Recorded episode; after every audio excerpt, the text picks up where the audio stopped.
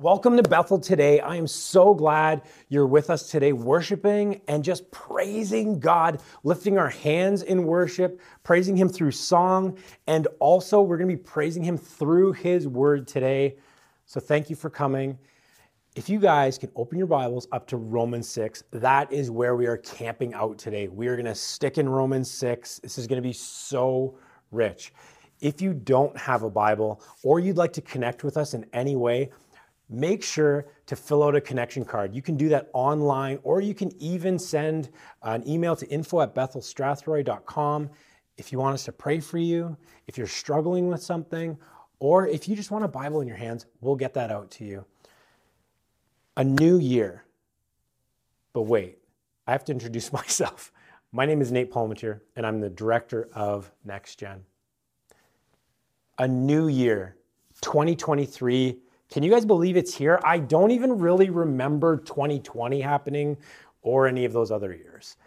And each year we do we always have some sort of uh, New Year's resolution or something that we're going to do? One of my favorite things for New Year's resolution is I'm going to eat healthier or I'm going to have like the best workout ever. And then it kind of falls flat after what, like two weeks? Well, I have a story that kind of links into today's passage. And I used to work at a place called Trimlight. And while I was there, we came up to New Year's and we were doing inventory. And one of the guys is like, you know what? I want to eat healthier next year. So I want you guys to keep me accountable for eating healthier. And of course, we're going to jump out at that opportunity. And we're like, yes, we will keep you accountable for all the wrong things that you might do. That's exactly what we did. So, first week or so, he was he was actually eating quite healthy. And this guy wouldn't eat healthy all the time, but he was eating healthy. The carrot sticks, the celery sticks, you know, the chicken breast, the broccoli, all those things, and he was doing great. Now we start at around 6:30 a.m. and our break time's around 8 and I was sitting in my office uh, in the warehouse and all of a sudden I heard a bag of chips pop open, like just that. And you know that that that classic like Coke sound when someone opens a can of Coke? It's just like I hear those two things, and I'm sitting there, and I just kind of turn around and look over my shoulder, and I'm like, dude, what are you doing? You can't be eating chips and Pepsi at 8 a.m. He's like, no, no, no, listen, listen, listen. Um, I found these magic beans online and I can eat whatever I want as long as I eat these green beans. Like this is for real. He fe- they were basically coffee beans. And I told him, you know, that's that's not that's a gimmick. That's that's not going to that's not going to work. And this can be very similar to how some of us treat sin. You know, it's it's okay. I have this kind of way of dealing with it. I'm not going to backslide. Are you crazy? It's okay for, for me to for me to watch these movies. It's okay. I'm not going to backslide. I'll, I'll be fine. Today's message is surrounding what it means when we actually say there's no turning back. What it means when we say we are following Jesus. And what it means when we say we are dead to sin and alive to Christ. But before we open, I want to pray for us and then we'll get into today's message. God, thank you so much for today. Thank you for this opportunity, Lord, for us to worship you, to praise you. As we walk through today's message, Lord, would you guide us? Would you guide our hearts and our minds? Would you give us clarity, Lord, and just cut out all the noise Cut out all the noise of the things that are going around right now. Help us to focus on you, Lord. Help us to focus on what your word has to say to us today.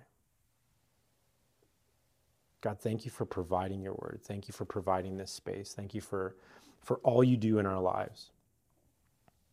Speak to us today, Lord. Speak to us in mighty, mighty ways. I lift this all up in Jesus' name. Amen. Amen.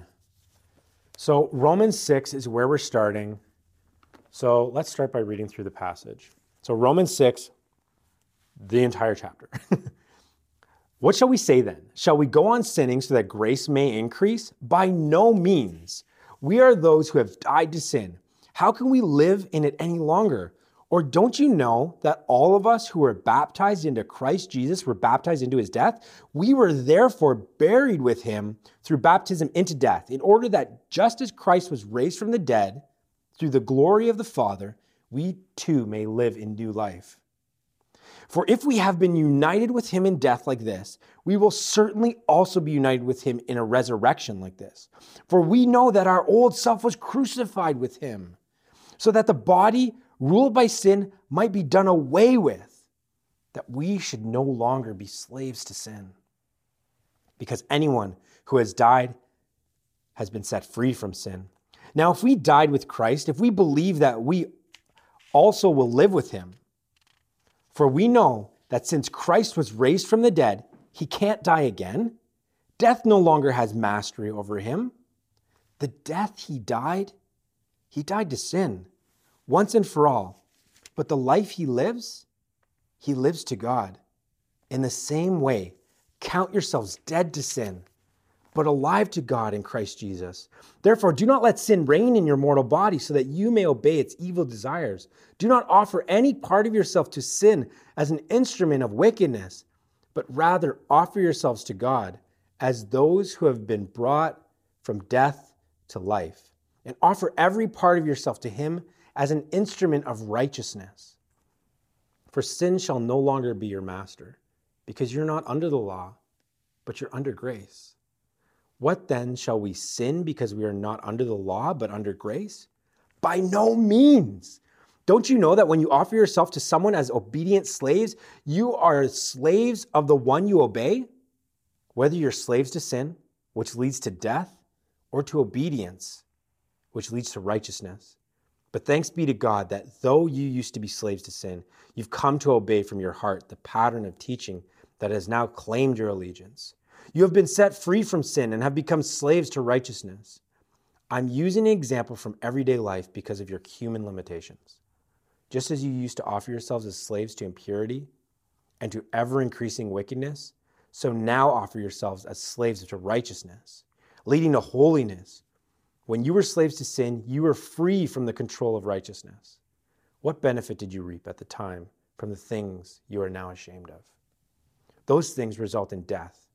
But now you've been set free from sin and have become slaves of God. The benefit you reap leads to holiness, and as a result is eternal life. For the wages of sin is death, but the gift of God is eternal life in Christ Jesus, our Lord. Wow, that is a lot. But this is the turning point in Romans, where Paul now speaks to what it means by application to be justified, what it means to be in a place just as if you had not sinned. Justified really is Jesus standing in your place, securing your spot in heaven for eternity to spend with God and to never be separated again. Jesus did that for you. God called you out of darkness, out of your dead body to life with Him. Matthew Henry says this chapter really presses the absolute necessity of sanctification and a holy life, an inseparable fruit of justification. For wherever Jesus Christ is made of God unto any soul righteousness, he is made of God unto any soul unto that soul sanctification. When you've truly been saved and justified, you will be sanctified, which really means that you will get further and further away from the life you used to live. This is the process of sanctification. When Jesus stands in your place and justifies you, he then works on you, and you slowly get away from your old life and closer to the image of Christ. So, this is where we are right now. Today's passage offers us another picture of God's grace. There is so much gold here that Paul offers in explaining what it means to live for Christ and what it means, well, when we live for ourselves. As I was preparing for this and reflecting on both of these truths, that we can either live for Jesus or we can live for self, I think each of us can really see this playing out in our own lives. There are times where we just can't get away from living for ourselves. And then there are times where God is just setting a fire in our hearts. Today's message speaks to both of these truths. If you're here today and you are following and you are following Jesus, but you're slowly sliding back into your old ways, this message is for you today. If you're here today and you've been on fire for Jesus and you've just been loving others and caring for others and just living out the life that Christ has offered you, this message is for you. And if you're here today and you've never had a relationship with Christ, if you've been invited today by a friend, a family member, and you just see this as just religion or whatever it is, this message is for you. God is speaking to you today. We have two choices. Two choices. We can, one, live for ourselves, and we're going to find out what that means. Or two, live for Jesus, live for God.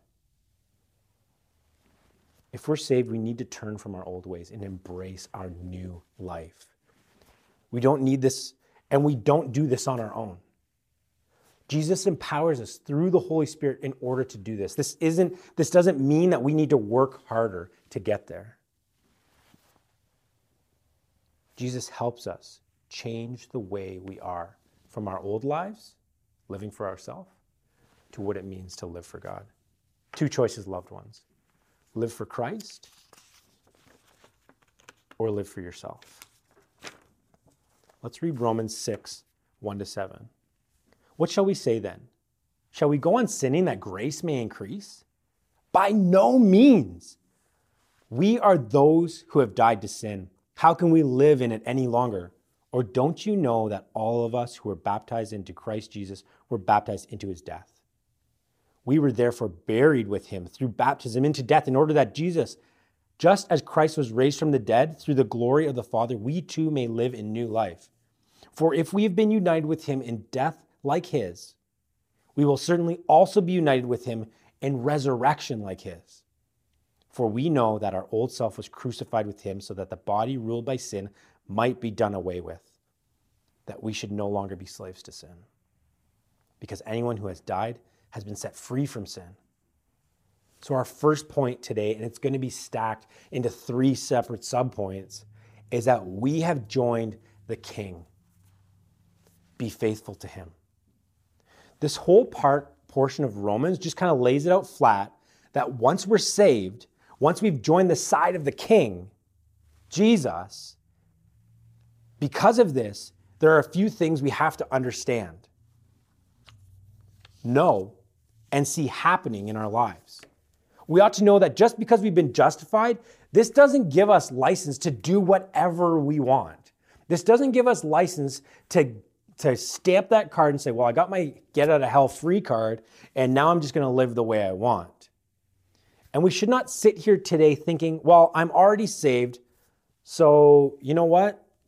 I'm good. I can sin as much as I want. We can't be thinking in that way. Paul points this out in verse 1 and 2. What shall we say then? Shall we go on sinning so that grace may increase? By no means. He emphasizes that. We are those who have died to sin. How can we live in it any longer?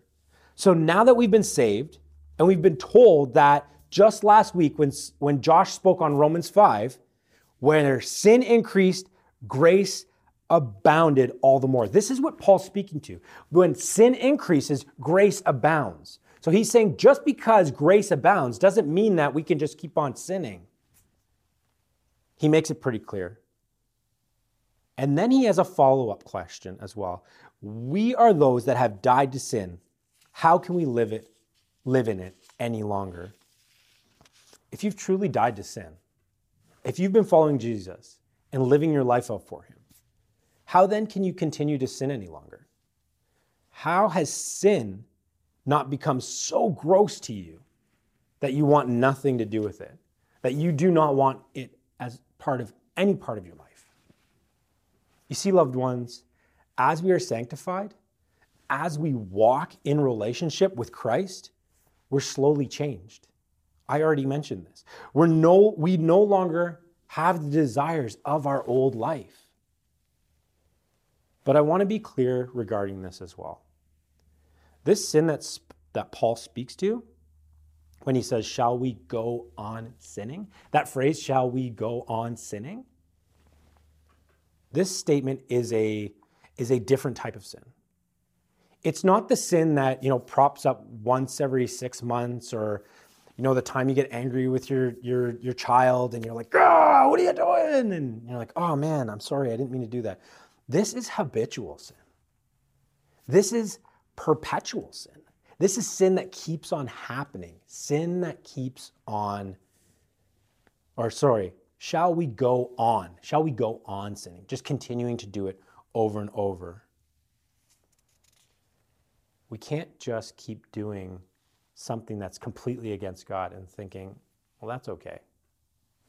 One commentary said, if grace is so powerful, could not man remain in sin and still experience the delivering power of grace? Paul's answer is emphatic. He emphasizes it. By no means. We have died to sin. This is a past experience. Such being the case, how can we still live in sin if we've already died to it? We cannot continue to live in sin, loved ones. Habitual sin with complete disregard for Jesus. We cannot live in sin if we have died to sin. We cannot continue to habitually live in sin if we have a relationship with Christ. Loved ones, this is a moment where we examine our lives. Am I living a life filled with sin? Am I living in a place where I continue to live for the flesh and not for Jesus? So at every turn, am I like, am I judgmental of others? Am I failing to see the log in my own eye? Am I judging others and not even seeing how judgmental I am? Is there a certain thing in my life that I continue to do over and over, but I haven't taken it to Jesus? I haven't asked for Christ's help. I've not shared with a brother or sister, but I just keep living in it. So, when I first came to Christ, in 2003. And then I started dating my wife in May of 2003, Stacy. Um, I experienced this in a way. So, being a new Christian, um, I didn't really know how to live out my life as a follower of Jesus. I was just kind of like, okay, I'm following Jesus now. I don't know what I'm doing. And I remember us hanging out and going over to Stacy's house and watching movies with her parents. And so we'd be watching movies. And growing up, I saw movies like movies from the 80s, like Critters, Children of the Corn, Pet Sematary, uh, Jason, like Halloween, like all these all these terrible movies. Um, I can name so many, but I don't want to give you guys any ideas or trip you up, right? Anyway, so we would be watching a movie with Stacy's parents, and I can distinctly remember anytime there was some sort of like explicit thing that came up, whether it was language, whether it was nudity, whatever it was, I remember her dad forwarding through those parts. And I remember that actually bugging me.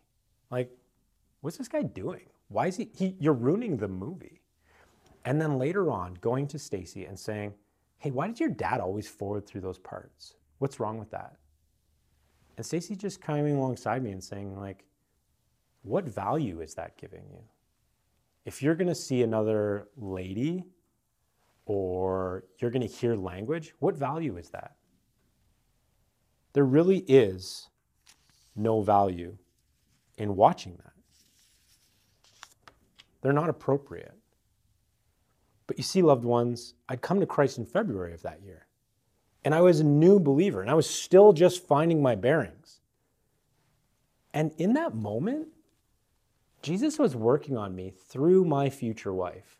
We were dating at the time. And right there, Jesus was working on me. Was I just going to listen to people swear over and over again and think it wasn't going to affect me? Was I just going to watch videos of, you know, nudity or whatever and think that's not going to affect me? Of course not. And Jesus revealed to me in my own heart, it's not okay. And that's damaging my soul. You see, when we consume these things in our life, it may not seem like such a big deal. But it is a big deal. It's a big deal to those around us, to our kids, to our family members, to other brothers and sisters in Christ. And it's a big deal to Jesus. And the more and more we consume these things, the quieter God's voice becomes. Don't quench the Holy Spirit. All of a sudden, you go from watching movies just once in a while to watching them all the time and being okay with it to a point where we may even justify or get angry with family members or friends when they say, Why are you going to watch that trash? Why are you going to watch that movie? Don't you know that new Wolverine movie has so much swearing in it? Will grace increase if we just keep watching? By no means. Take a moment right now and you know, I really wrestled through this message too. Like, what are the things that I'm doing? We all ought to examine our lives. Is there some sort of perpetual sin in our lives that we need to turn away from and turn back to God? Is me getting angry? Uh, am I getting angry all the time? Is it becoming a habit? Bring that back to God we ought to know that just because we've been justified, this does not give us license to do whatever we want. Secondly, let's look to the hope that we have in Jesus, how we are united with the King and can no longer be ruled by sin. This is great news. Know that if you're struggling with sin like this, this isn't the end. You don't need to be in that place forever. When we're united with the when we are united with King Jesus, we are no longer slaves to sin. When we come to Christ, our old life is dead as it says in Romans 6, verse 3. Or don't you know that all of us who are baptized into Christ Jesus were baptized into his death? This news should not be one of mourning, but of celebration. We no longer have chains of sin holding us down, holding us back. We can now live fulfilled lives in Christ. And Romans 6 4 says, When we were baptized, we died and were buried with Christ. We were baptized so we could live a new life as Christ was raised to life by the glory of the Father. This is absolutely the most amazing gift you could ever receive. This is the most amazing position you could ever be put in to be justified by Christ. You could have all the accolades in the world, and it does not matter when we are united with Christ, when we are justified by Christ, and when He is slowly sanctifying us, that's the best position for us to be in. Life, death. Justified by Christ, living for ourselves. This right here is absolutely amazing and it can be summed up in one statement. So you can live a new life. When we're united with the King, when we're united with King Jesus, we get to live a new life. We have an opportunity to be to live a fulfilled life, free of worries, free of hopelessness, free from all that sin has stained. Don't let our our the sin in our lives tell us who we are. We are children of Christ. But how is it possible? Is it that we need to work really hard? Is it that we need to develop a five step program that we can get to this? No, it's because of Jesus, because we are now united with Him. And when we're united in Christ, we share in what He has done for us. Romans 5 Romans 6, 5 to 7 says, If we shared in Jesus' death by being baptized, we'll be raised to life with him. We know that the persons we used to be were nailed to the cross with Jesus. This was done so our sinful bodies would no longer be slaves to sin. We know sin doesn't have power over dead people. Sin has no power over us because Christ defeated sin when he died and was buried and rose again. God sent his son to defeat death so you could live. If you're living a life right now and you are a slave to sin, and you just don't know why you keep doing the things you're doing, and you know they're wrong, come to Jesus. Jesus is calling you right now. This message is for you. God is calling you out of your sinful life to live a fulfilled life with Him. He's saying, I love you, and I want you to come to me. Allow Jesus to do the work of the cross in your life. Lastly, when we've joined the King, we have to change how we think. Often, even when we're in a new situation or workplace or new team, we can think like our old selves. You go to a new workplace and you're like, you know what? I didn't do that at my old workplace. I did it this way before. Or you come on a new team, you're like, I don't pass the puck that way. I do it this way. And often we can hear just people talk like this. But also, we need to remember we don't need to listen to our old selves. In Romans 6 8 to 11, it says, Now if we died with Christ, we believe that we also live with him. For we know that since Christ raised from the dead, he can't die again. Death no longer has mastery over him. The death he died, he died to sin once and for all. But the life he lives, he lives to God. In the same way, count yourselves dead to sin, but alive to God in Christ. Can we just stop it? Can we just sit down and say, stop? Don't listen to the old way you lived. Don't think that living that way is better, because it's not. It really isn't. Even when we tell ourselves this old way was much better. Doesn't it remind you of the Israelites and how they were in the desert and they were like, man, remember those leeks? Remember the melons? Ah, remember the melons? They were so delicious. I don't know why I sound like Arnold. but they weren't. You had a terrible life in Egypt. And sometimes we can get reminiscing about that. We need to forget about our old lives and stop reminiscing about how amazing we think it is, because it's all nostalgic and none of it actually was amazing. Loved ones, in the same way, count yourselves dead to sin, but alive to God in Christ Jesus. When we're united in Christ, let's put those past memories that we thought were nostalgic behind us. You're no longer controlled by your sinful life. You now live in Christ, dead to sin. What does that even look like?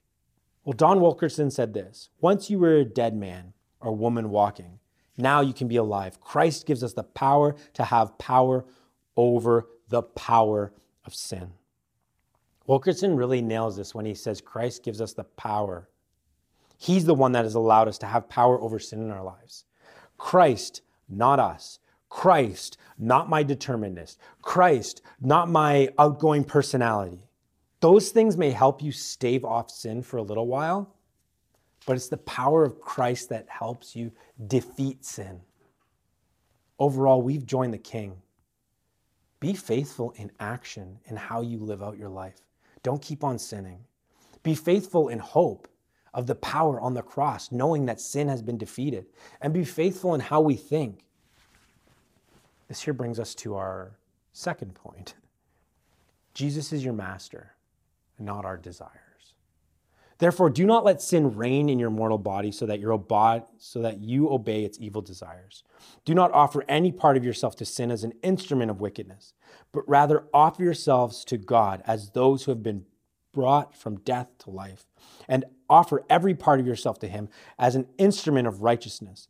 For sin shall no longer be your master because you are not under the law, but under grace. Here's this dichotomy we can offer ourselves up to two things. One, we offer ourselves up to sinful desires, the other, we offer ourselves up to God. Now, when we offer ourselves up, what we're doing is we're saying, okay, I'm going to listen to you. So whether that is God or whether that is sin, whichever we whichever one we listen to, we're going to allow that to have more space in our lives. So if we offer ourselves up to sin, we're going to push God out. We're going to give more space to those sinful desires. And it's going to be more and more space. But if we offer ourselves up to God, it's going to also do the opposite and push sin out of our lives.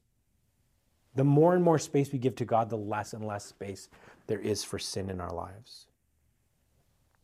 This passage is so clear as to what it means for us to be slaves to sin or righteousness. Sin is the subjugator of our lives that sometimes we're okay with. It's the captor, the one that subjugates us, the one that rules over us.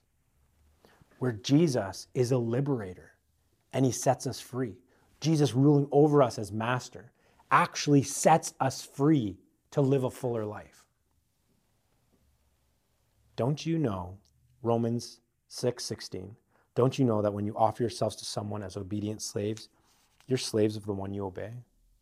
Whether you're slaves to sin, which leads to death, or to obedience, which leads to righteousness. But thanks be to God that though you used to be slaves to sin, you've come to obey from your heart the pattern of teaching that has now claimed your allegiance. You've been set free from sin and have become slaves to righteousness. Whichever these two we listen to more we show that this is the master. This is the master of our lives. Whichever is the louder voice in our life is what has mastery over us. Martyn Lloyd Jones, Martyn Lloyd Jones gives an excellent description of this. He asks us to consider a typical British country scene. So sit back with me and just consider this. There are two fields enclosed by high rock walls. And every person begins life in one of these fields. A field ruled by Satan and sin, we have no chance scaling the walls and escaping the field on our own. But God, but God, in His grace, reaches down and takes us out of the Satan dominated and sin dominated field and sets us down in the adjacent field ruled by Christ and righteousness. A decisive change in our position has taken place. We're in a whole new relationship to sin. However, we can still hear Satan calling from across the wall, from the old field where we used to live. Out of long habit, we sometimes still obey his voice, even though we don't have to. This captures the combination of decisive change in status along with continuing openness to sin that marks Paul's teaching. We may overcome sin by moving further and further from the wall dividing the field so that the voice of Satan grows fainter and fainter. God has plucked you out of sin. He's plucked you out of the arena where Satan and sin has power over you and calls you the slave, and it is your master. Now, Jesus is your master, and you're under grace, not the deafening defeat of sin. Where are you at with this, loved one? Are your desires still ruling your life and you can't help but satisfy them? I want to encourage you today. Jesus came to pluck you out from under the terrible master that has you chained up. Jesus came to set you free, free from a life lived for self, for an abundant life lived for Him and with Him. Don't let sin reign anymore. Don't keep pushing away God and saying, you know what, that's just not for me. Come to Him. Answer the call to live for Him. You know, it's not easy call, especially when we're being beckoned by another master. But it's one you'll never regret. We can see that we ought not to continue in sin. Once we are in Christ and allowed to take over our thoughts, actions, and motives, we can see that sin is a terrible master and that Christ actually sets us free. And lastly, we can see through Paul's writings in Romans that the end result is devastating. When we don't come to Jesus and we don't come up of the field that is occupied by sin, the end result is devastating. It's eternal death compared to eternal life. Sin, eternity in hell. Jesus, righteousness, new life. When you were slaves to sin, you were free from the control of righteousness. What benefit did you reap at the time from the things you are now ashamed of? Those things result in death. But now that you've been set free from sin and have become slaves of God, the benefit you reap leads to holiness. And the result, eternal life. For the wages of sin is death, but the gift of God is eternal life in Christ Jesus our Lord. We all see the catastrophe that sin can bring in our lives. And often Satan tries to bring us back into that into that bondage through various means, maybe through our family, maybe through our work, maybe through the world, maybe through our friends. Sin is always just tapping at the door, saying it's delightful. But Paul says, what benefit is there in the things that you're ashamed of? Because we are ashamed of sin. No one steps out and says, I'm an angry person. No one steps out and reveals their sin. We're ashamed of that. Plain and simple, sin leads to eternal death. Jesus leads to eternal life. About 150 years ago, there was a great revival in Wales, England. And as a result of this, many missionaries came from England and Germany to northeast India to spread the gospel. At the time, northeast India was not divided into many states as it is today. The region was known as Assam and, com- and comprised hundreds of tribes. Naturally, they were not welcomed. One Welsh missionary succeeded in converting a man, his wife, and his two children. This man's faith proved contagious, and many villagers began to accept Christianity. Angry, the village chief summoned all the villagers. He then called the family who had first converted to renounce their faith in public or face execution. Moved by the Holy Spirit, the man instantly comp- composed a song, and it became famous down the years. And he sang, I have decided to follow Jesus. I have decided to follow Jesus. I have decided to follow Jesus. No turning back no turning back. The world behind me, the cross before me.